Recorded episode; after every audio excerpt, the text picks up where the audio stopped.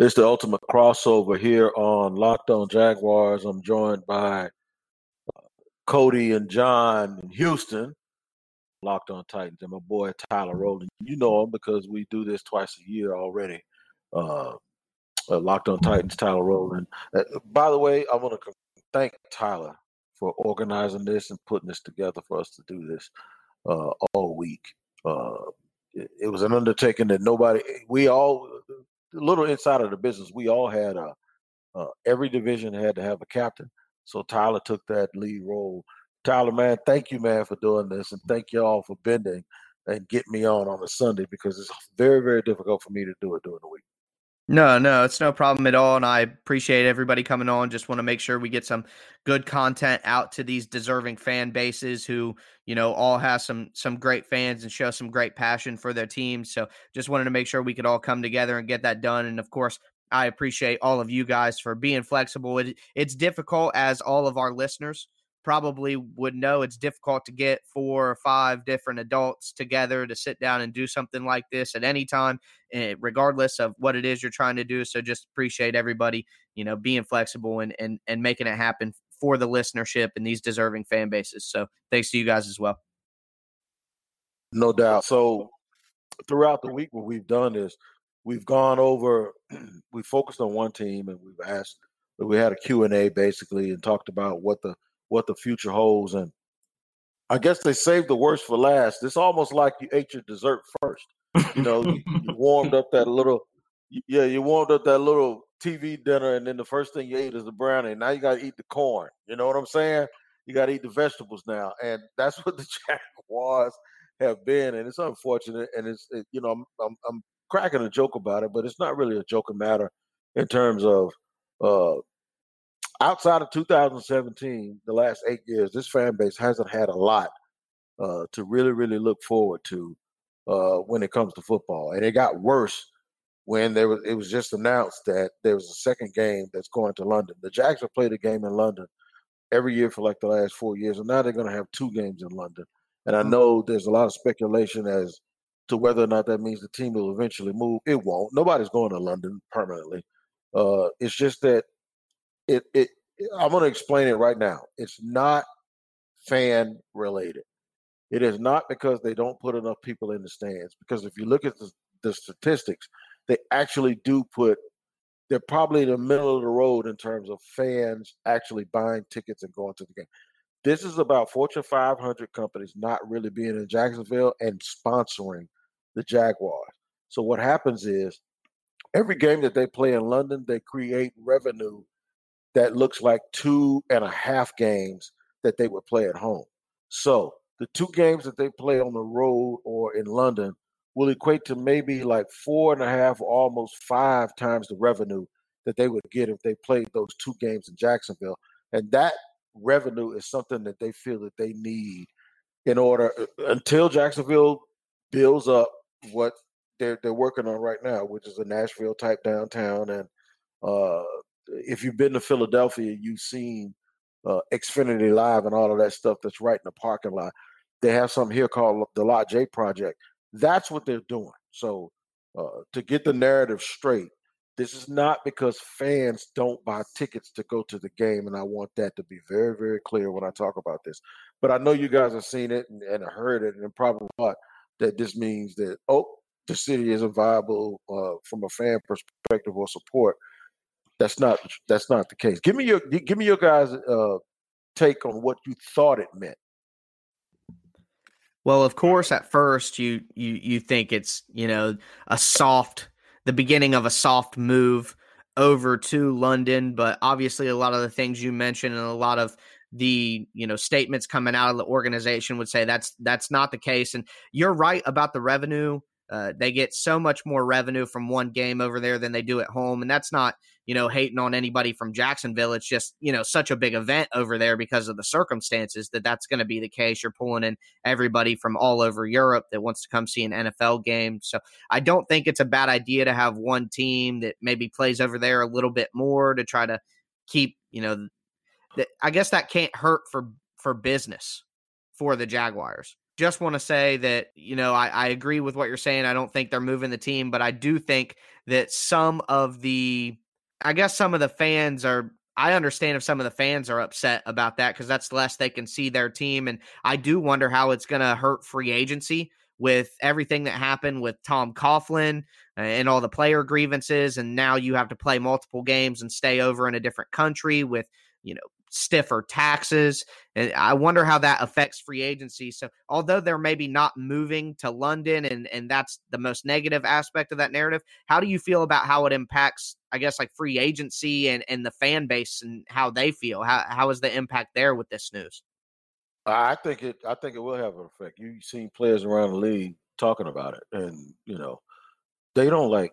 Uh, uh, you know, people think, okay, it's a free trip to London to a millionaire, that doesn't mean anything because they can go to London whenever they feel like it. These guys take private planes to Bora Bora. You know what I'm saying? So they, they're not worried about uh, something that would equate to a $10,000 vacation. They're more concerned about that they're losing from a tax perspective.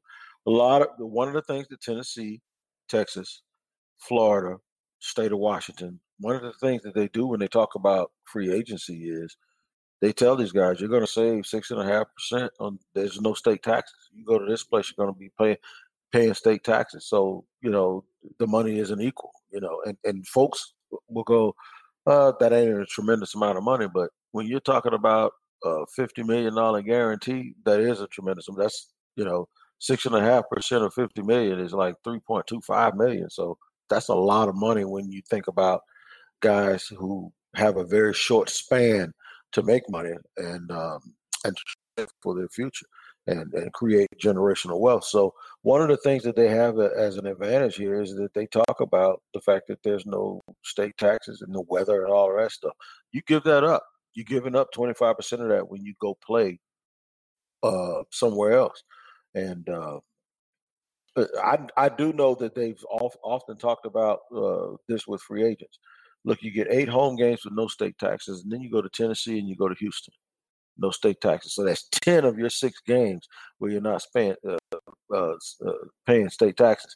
Not true when you get those games up to London, and it's just to me, it's it's necessary, and I've grown to understand that. I think the messaging has been awful because it appears that they're saying that Jacksonville as a whole, as a city, and the fans and the support and all of this stuff, it came out as if it's on the fan base, and it's not on the fan base. They have a tremendous amount of fan support in the city, and I want to make that clear to everyone. It's it's this is a corporate issue, and uh, Jacksonville has to do a better job of drawing more corporate people uh, that want to be here in this city that that will buy and and pay for sponsorship fees uh, to the Jaguars. Hey, I just think it's money. You know, I mean, like like you guys said it. You know, it's a big event when you go over there. Those guys don't get football regularly, and to kind of step outside of what the NFL does, football in general. Look at how successful the XFL yesterday was. They generated more money in one day than the AAF did for I don't know how many games they had, but football, when done properly, it's going to generate money no matter where it's at because people want to get out with their family. People want to go out and experience what the Americans experience Saturdays and Sundays. So I don't see any NFL team moving to London across the pond at all. There's too much involved. But the amount of money that can be made with those two games, or however it, however much it, it'll expand to, it's unprecedented. Yeah, and I did a podcast last week. That's a great point, by the way. I did a podcast last week saying that the Jaguars have been bad at football, but ironically, they actually need to get back to and put the focus on what they've actually been bad at. And that's football, because in the past they've been very, very good at non-football related stuff, like selling T-shirts game with on that. not, not, you ain't no doubt about it. Gardner Minshew, uh, there's a dog park at the, the stadium here. Uh, they have swimming pools. I don't know if you guys have been here. There are two swimming pools in the the north end zone area. They have cabanas. They have a party that lasts three hours after the game for people that buy those tickets. They have the largest scoreboards. I don't know if you guys know this. The scoreboards in, in both end zones are actually longer than the football field itself. It's unbelievable. They got the largest scoreboards in the world. There are no scoreboard big. So they've done game day experience type stuff. And, and, and they have a great fan group in the Bold City Brigade and the Teal Street Hooligans. You know, a couple of fan groups here, so they have tremendous support off the field. On the field, though, and this is the, the issue that I take with uh, the ownership. I do believe that if they're better on the field, all of those other things will improve. Not only will uh, the ticket be a hotter ticket, but I think you'll get corporate people to jump on, even if it's not just local people here. Um, they've been terrible. They've won. They have four winning seasons in 25 years. I do think if they improve on the field, that they'll improve off the field. That's my take on it. But on the field right now, man, it, it, it's pretty much been a dumpster fire, and the fans are already pissed off because they didn't make a whole bunch of changes. The fans wanted to rip this thing apart and just start over with somebody fresh, the way Carolina did with Matt Rhule. They didn't do that here. They kept Doug Marrone. They kept Dave Caldwell as the GM. The only thing that they did was get rid of Tom Coughlin, who uh, was a bit of a tyrant and a bit of an old school guy who didn't really understand the way things work, you know, in today's NFL. So uh, not a lot of change. Not a lot of change. So when I hear, uh, like last year, I heard people complaining about Mike Vrabel, and and this year I hear people complaining like about Bill O'Brien. I'm like, man, please, those are not big problems compared to what we have here in Jacksonville. If you've been a listener of this podcast, I'm sure you've heard all the great advertisers working with Locked On to reach sports fans. But you may not know that Locked On is a great way for your local business to reach passionate fans just like you. Unlike any other podcast, Locked On gives your local company the unique ability to reach local podcast listeners, and not just any podcast listener, a Locked On podcast listener. If your company wants a way to connect with Titans fans and a predominantly male audience, that is well educated with disposable income, then let's put your company right here on this Locked On podcast. Local fans love to support local businesses. Text the word advertising to 33777 or visit lockedonpodcast.com slash advertising and let us know who you are. We'll get a team to help your team achieve locked on advertising success. Once again, text the word advertising to 33777 or visit lockedonpodcast.com slash advertising. We look forward to hearing from you what would you be changing then on the field? You talk about on the field, and I agree with you. If you get things right on the field, everything else always seems uh, be in place. Like you said throughout the crossover, winning kind of cures everything. So, what what changes do you want to see made on the field? Uh, maybe from even if it's coaches or a personnel standpoint, what kind of changes are you looking for them to make to turn things around pretty quickly? Well, first of all, we have to figure out what Jaguar football is. We know what Titan football is. We're somehow, with the identity of Deshaun Watson, figuring out what Texans football is. But when you think about football at other places, the Patriot way, you know, the Giants have always been built on defensive line play, regardless of who or pass rush, regardless of who the coach was, and it spans over decades. You think about Green Bay. You think about those places that have Baltimore every Baltimore team. Am I lying when I tell you that every single Baltimore or Pittsburgh team over the last or they they almost personify the city and personify who they are as a city. Now, Gardner Minshew may be the guy that has a lot to do with that move forward. I don't want to anoint him, but there has to be an identity with what Jaguar football is. This team had a record this is a record, by the way. They had five top five picks in a row. I'm going to name them for you. Luke Joeckel was the first guy in 2000, uh, I believe 2013, out of the league. Dante Fowler, he's no longer a Jaguar. They got like a third round pick for him when they traded him to Los Angeles. Blake Bortles, no longer with the team and, and is, is nothing more than a career backup. Jalen Ramsey, no longer with the team, even though the team got two first round picks, a third and a fourth for him. Leonard Fournette, whose future is in doubt with the team, maybe even this year, uh, because recently he took all Jaguars related stuff off of his Instagram. But they're not going to exercise his fifth year option. And most people think after if they keep him this year, they'll move on after this year, even though he's played pretty well. That's five in a row that they've had. Name another team that has done that and has that and has been successful, yet still the GM that made those picks is still here. Can't really name it. You can't. You can't. I mean, it's just. I mean, it is what it is. They're not. They're drafting quality guys. When you mentioned Dante Fowler, but they're not retaining them. You may draft guys that you may that you may be high on, but they don't pan out to be as good as you would would would have wanted.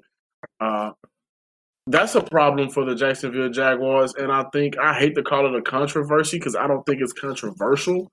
But the decision on who you rock with next season at quarterback is one that you just really I don't I don't want that to come down to training camp. Who outplays the other one in training camp? That needs to be a definitive decision before offseason, before the preseason starts. And I think, and correct me if I'm wrong, with I think you go with Gardner Minshew. Well, that that's a very good point, and uh, it is the first thing that's going to have to be uh, addressed. Some people believe that there will be teams uh, that will make a play for Nick Foles in the off season. That there'll be teams that'll make a play for him, even if the Jaguars have to actually give up, sort of Brock Osweiler type of deal. They have to give up something. The team is basically says it's going to be a competition, but when you look at everything around it, you don't feel like it's going to be much of a competition. Gardner Minshew had a very big presence down with the Super Bowl. They hired Jay Gruden as the offensive coordinator.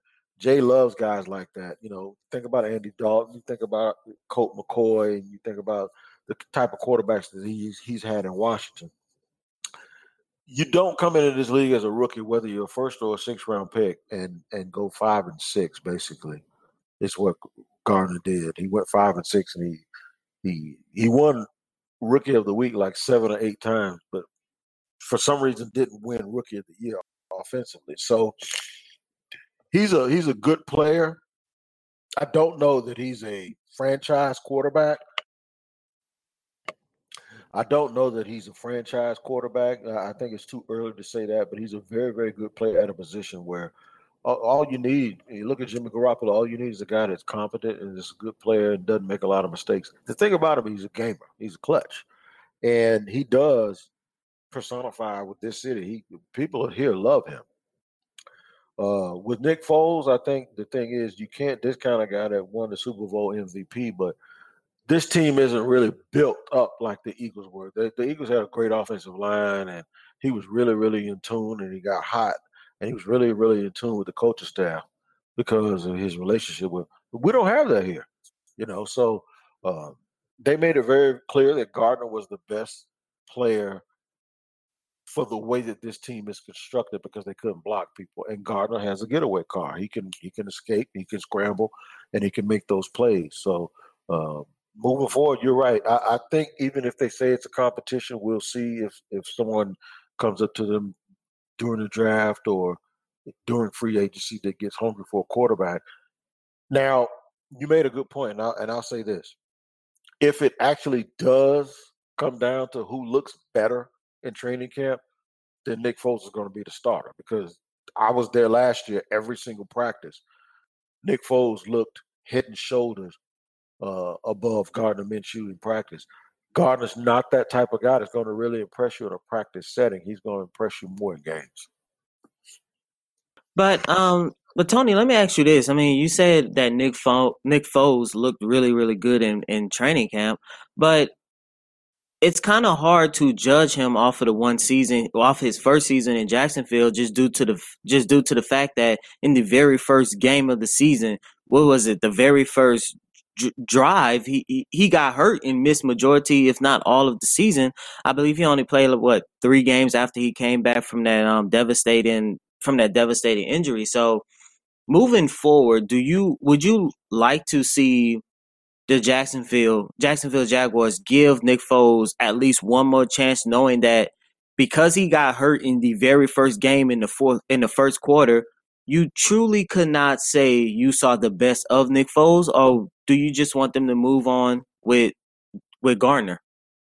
Well, I, have been hesitant to say what I want them to do because it, it, it tears at you when you say what I want them to do.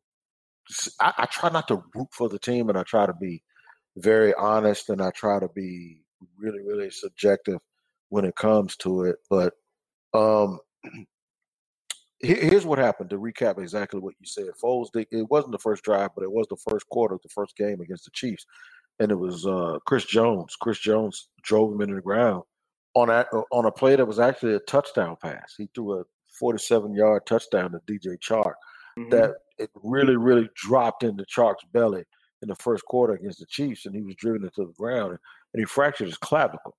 So in the press box, there was a collective what in the hell? Because most people felt like our season's over because Gardner looked like trash in the preseason. All of a sudden, this kid comes in, and so the first couple of games, you're like, okay, people just aren't ready for him. They didn't game plan for him. That's why he's having a success. And he had a couple of bad games, and then people were like, we can't wait till Foles comes back. As soon as Nick Foles was healthy, they inserted him back into the lineup. The first chance that they got after the bye and that mm-hmm. was based on the fact that they had given him $50 million in guarantees. It was based on the fact that in the preseason, it, it, was lights out. In practice, we used to go, wow, when we watched him throw. And the reason why is uh, many, most people believe it was because we watched Blake Bortles basically throw balls that look like somebody punting them for five years. And then you get a guy in here throwing spirals who had just won a Super Bowl. And, and, and you're like, wow. So, we're all retrospectively looking at that and saying, was he really that great, or was he just so much better than Blake and so much better than what we were used to? We overvalued it. So Foles comes back, and when he comes back, the offensive line is so bad and so poor that he looked awful. He looked terrible, man. They lost a couple of games. They had three turnovers in the first quarter in a game, and then Gardner Minshew comes into the game and he rallies the team. He gets them within a score. So I think what has happened with Foles is it it may be something that went on in the circumstances that you described were right and, and what I've just laid out was right and it was unfair. But he's kind of lost he's kind of lost the team, man. To me, he's lost the team, he's lost the locker room. He was giving speeches about he was talking like a politician who has four years to get this right. And where he missed it in his messaging is you don't have that long you have to play like your hair's on fire. You have to really come out here and do something for this team because this fan base doesn't have four years. They don't have, they don't want to hear anything about the future. They don't want to hear anything about changing the culture. They want instant results. And that's what Gardner gave them last year because they've had this hangover. They've won, they had four winning seasons in 25 years. So the last thing you want is some dude standing up on a podium saying, it's not that bad. I got a beautiful wife and a family at home, and I'll go home and hug and kiss my wife. They don't want to hear that crap. You know what they want to hear? yeah, they, no, they want to hear we're gonna fix this. We're gonna get something done. We're gonna do it now. And Gardner Minshew came in uh, as a guy who no one thought could do anything. He was a six round pick. He went to four colleges, by the way. He almost didn't even play for Washington State. He was going to be a grad assistant slash coach at Alabama when he left Coastal Carolina or wherever the hell he was. He was bouncing around from place to place. This kid came in here and captivated the hearts of the city and said, screw that. We're going to do it now. We're going to do it today. And I mind you now, he won the last game of the season. The Jaguars could have been picking fourth or fifth in the draft. He went and won the game, and they're picking ninth because that's that's who he is, and that's what he is. And people were like, we're cool with that. So I don't know if if if Nick Foles can ever get this city back. If he does, he has to change his messaging. I understand what he was trying to do and trying to say, but he has to understand where he is. You know what I'm saying? Like a preacher in Houston in the fifth ward doesn't preach the same way a preacher, even though they have the same message, doesn't preach as the same as a guy in South Dakota. It's different in the fifth ward. You know what I'm talking about. Cody. you you, you got to talk to those people, and I think that that's the message that got lost with Nick Foles. And I don't know if at this point he can get it back. I absolutely don't think he can get it back because one thing football fans, one thing we love as fans or in the organization, we love electricity. We love the light being flicked on. We love excitement. We love somebody that can galvanize uh, a white guy, a black guy, and Hispanic all together on Sundays and say, well, you know what? I believe in that guy. Nick Foles does not have that. Not here in Jacksonville. Maybe in Philly, yeah, because you pulled out the Philly special and brought Philly the first Super Bowl in uh, how long? And then you beat the team that initially beat you years back when you had McNabb and T.O. So, yeah, you were a staple for Philly until Carson Wentz came back. But there's a reason why, a reason why when Carson Wentz came back, where you were, where you were. And now, yes, he's going to look much better in preseason. Yes, he's going to give you the prototypical professional answers when you ask him questions about the future and what it holds. But Gardner Minshew just does something that Nick Foles doesn't do. And people will get caught up in that. I, am caught up in it because now I believe he should be the starter going into the next season. Like you said it, you guys went from one pick to another pick just because he does not want to lose. And that's very important. Another important thing is what are you going to do with Leonard Fournette and his future with the Jacksonville Jaguars? Because I believe he's been under underwhelming since his arrival in the league. All right, so with Leonard, the dude had like 80 receptions last year. Uh, he, I think he had like 12, 1300 yards. Uh, he had a 190 yard game or a 200 yard game. He's rushed for over a thousand yards two of his first three years. If you look back at Derrick Henry, and I love Derrick Henry, he's actually a distant cousin to my wife who's in the other room, and uh, he's from a place called Yulee, which is 25 miles north of where I'm sitting right now here in Jacksonville. Yulee's own. Yeah, I love Derrick Henry. The thing is, if you look at Derrick Henry's first two seasons, Leonard Fournette's rookie year, he rushed for more yards in that one year than Derrick Henry did those first two. So I, I think what happened with Leonard is Leonard, the expectations was that he was going to be. It's almost equivalent to Herschel Walker. He had a better college career than he did as an NFL player. And Herschel Walker's career in the NFL wasn't bad. It's just that Herschel Walker, Herschel Walker is like the greatest college football player ever to most people, uh, at least from people that's from the South. And he didn't really live up to it in the NFL. I think the expectation level is the same with Leonard Fournette. We got to remember, I just said the offensive line was terrible.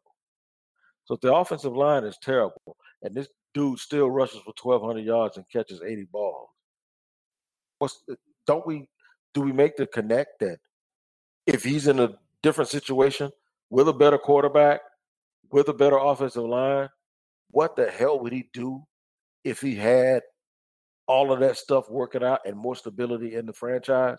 I think when people watch him, they get mad because he he's not Christian McCaffrey and he doesn't make people miss. You got to make nobody miss. The dude is 225 pounds and, and for the first two years of his career was playing against stacked boxes because nobody believed that Blake Bortles could throw a rock in the ocean. Last year, when they started to have a little bit of success, he actually did play better. Leonard Fournette isn't a bust by uh, regular NFL standards. He's just a bust because he was the fourth overall pick. This organization uh, needed. Uh, they thought they did not need a quarterback, and they passed up Patrick Mahomes and they passed up Deshaun Watson to take Leonard Fournette. And the fans around here will not let them forget that that happened. And I try to remind people daily 49ers made the Super Bowl this year. You know what they did? They took Solomon Thomas. They also where is he at? Patrick Mahomes. Yeah, and they also passed up Patrick Mahomes. And in fact, in that draft, the 49ers took Solomon Thomas, and then with their second first round pick in the that they got because they were able to maneuver because the they they're the ones that traded the pick to the Bears when the Bears took Trubisky. They took the Foster, the linebacker from Alabama. He ain't there no more either. So they totally whiffed on that first round draft in 2017, and they still ended up in the Super Bowl this year. And they lost to a quarterback that's an MVP, Super Bowl MVP, that they passed up. They took Solomon Thomas and did not take Patrick Mahomes. They, they did not at that time have Jimmy Garoppolo. So nobody gives them grief about that. But the Jaguars are going to give Leonard Fournette and the, the Jaguar fans are going to give Fournette and they're going to give the organization grief about Leonard Fournette because they did not take Patrick Mahomes and they did not take Deshaun Watson because they were in bed and were in love with Blake Bortles or the thought that Bortles could turn out to be something that we all know that he couldn't be. So that's the thing, man. It's like Fournette hasn't been as bad as people think. And if he hits the free agent market and goes to a winning team, people are going to be sorry. All right, my my last question for you here before we get into I guess maybe your prediction for 2020 is we've talked a lot about the quarterback position and you mentioned Leonard Fournette and what he might be able to do with a better cast around him. How do they improve this cast on offense going forward? What do you want to see them? You want to see them spend big money in free agency on wide receivers or a tight end, or w- would you like to see them attack that in the draft or both? How do you think they improve that cast around Minshew? Or because I I think Minshew should be the guy as well. He's got magic about him that that they got to utilize. So uh, how do you kind of support that? You know, Leonard Fournette, Gardner Minshew duo through free agency and the draft. How do you see them attacking? That's a great question, and it's one that I asked Dave Caldwell, who I talk to regularly. They, yes, inside pre- information. Pre- yeah, people pretty much assume that they have one year to get this right because they Dave Caldwell and Doug Marrone were almost. Uh, most people thought that they wouldn't be retained, and part of the angst of the fan base is they were, and they're blaming everything on Tom Coughlin, sort of as he he was pushed out. So here's the thing: I asked Dave Caldwell, "Do you do what's right for the franchise?" The way the Texans did when they drafted Jeffery Simmons, even though he was hurt, but long term they knew it would be great. Do you do what's right by the franchise, or do you do what helps you keep your job? That means do you go out and get guys that'll help you win right now that get that because they'll give you an extension, or do you do the right thing infrastructure wise for the franchise?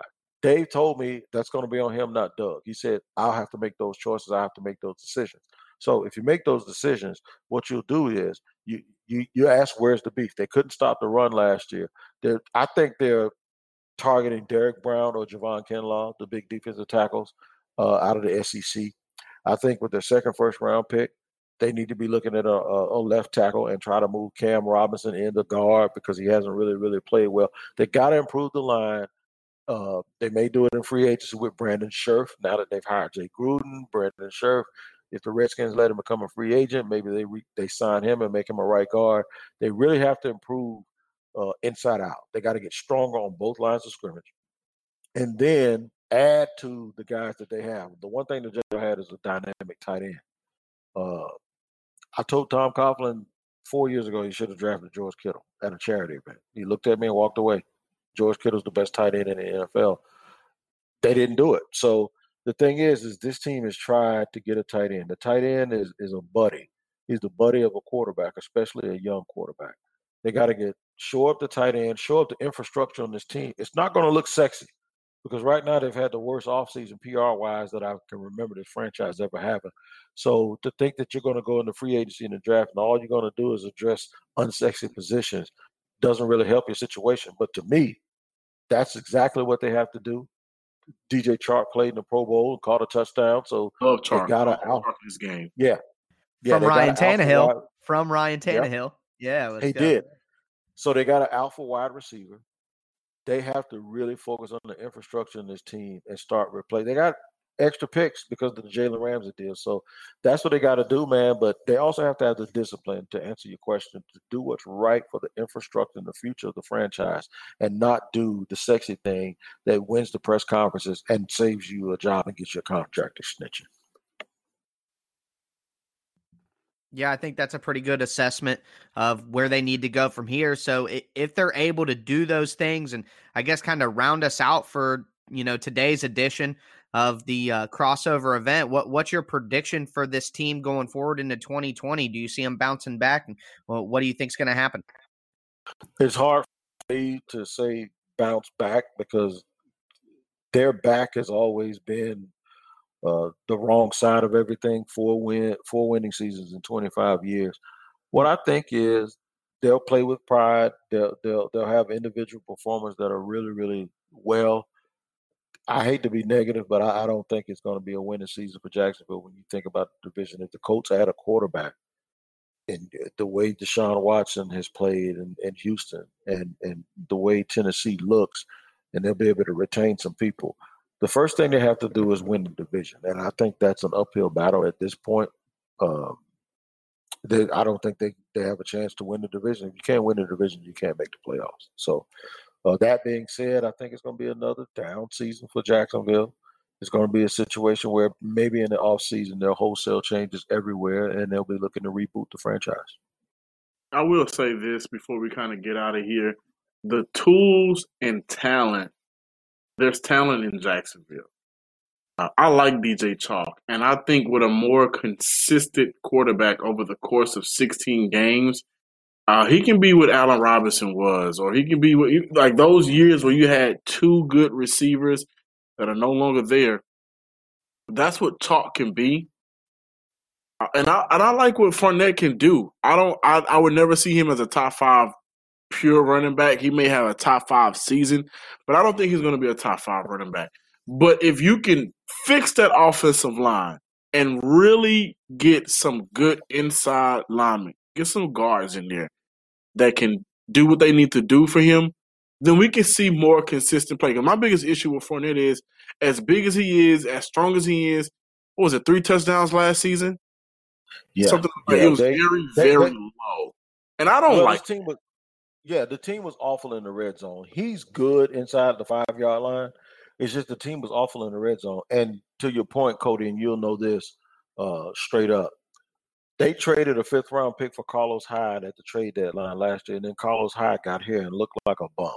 Carlos Hyde went to Houston and had a very good year to the point where even John said, he, "Hey, we need to make him a priority. We need to re-sign Carlos Hyde." That tells you right there that if a guy like Fournette can get 12, 1300 yards and catch 80 balls for Jacksonville behind this line, what can he do in a different situation. So I think Leonard Fournette is a very, very good player. I just think that he's been put in a he's he'll never. It's almost like we were talking about with with you, Code uh, Tyler, about uh, the receiver Davis. You'll never get over the fact that he was a top five pick. He, will never get over. He'll never live that, and he'll never get over the fact that he was picked with Watson and and and Mahomes on the board. That that'll never end for him. But when you really, really look at him, he's not been that bad of a football player. He's had 2,000 yard seasons in three years. And the one year that he didn't, he tore his hamstring in the first game and he missed like seven weeks. So mm. that's Leonard Fournette. I mean, he's a real football player. All right. So this was the uh, Jacksonville Jaguars edition of the Ultimate Crossover, the AFC South Ultimate Crossover uh, Cody Davis, Tyler Rowland, and my man John Hickman also in Houston with Co- uh, Cody Davis. Uh, it's been fun. We talk to these guys twice a year during the season, so you're very, very familiar with them. And uh, hopefully, you guys enjoyed it. And it's Tony Wiggins with Locked On Jaguars.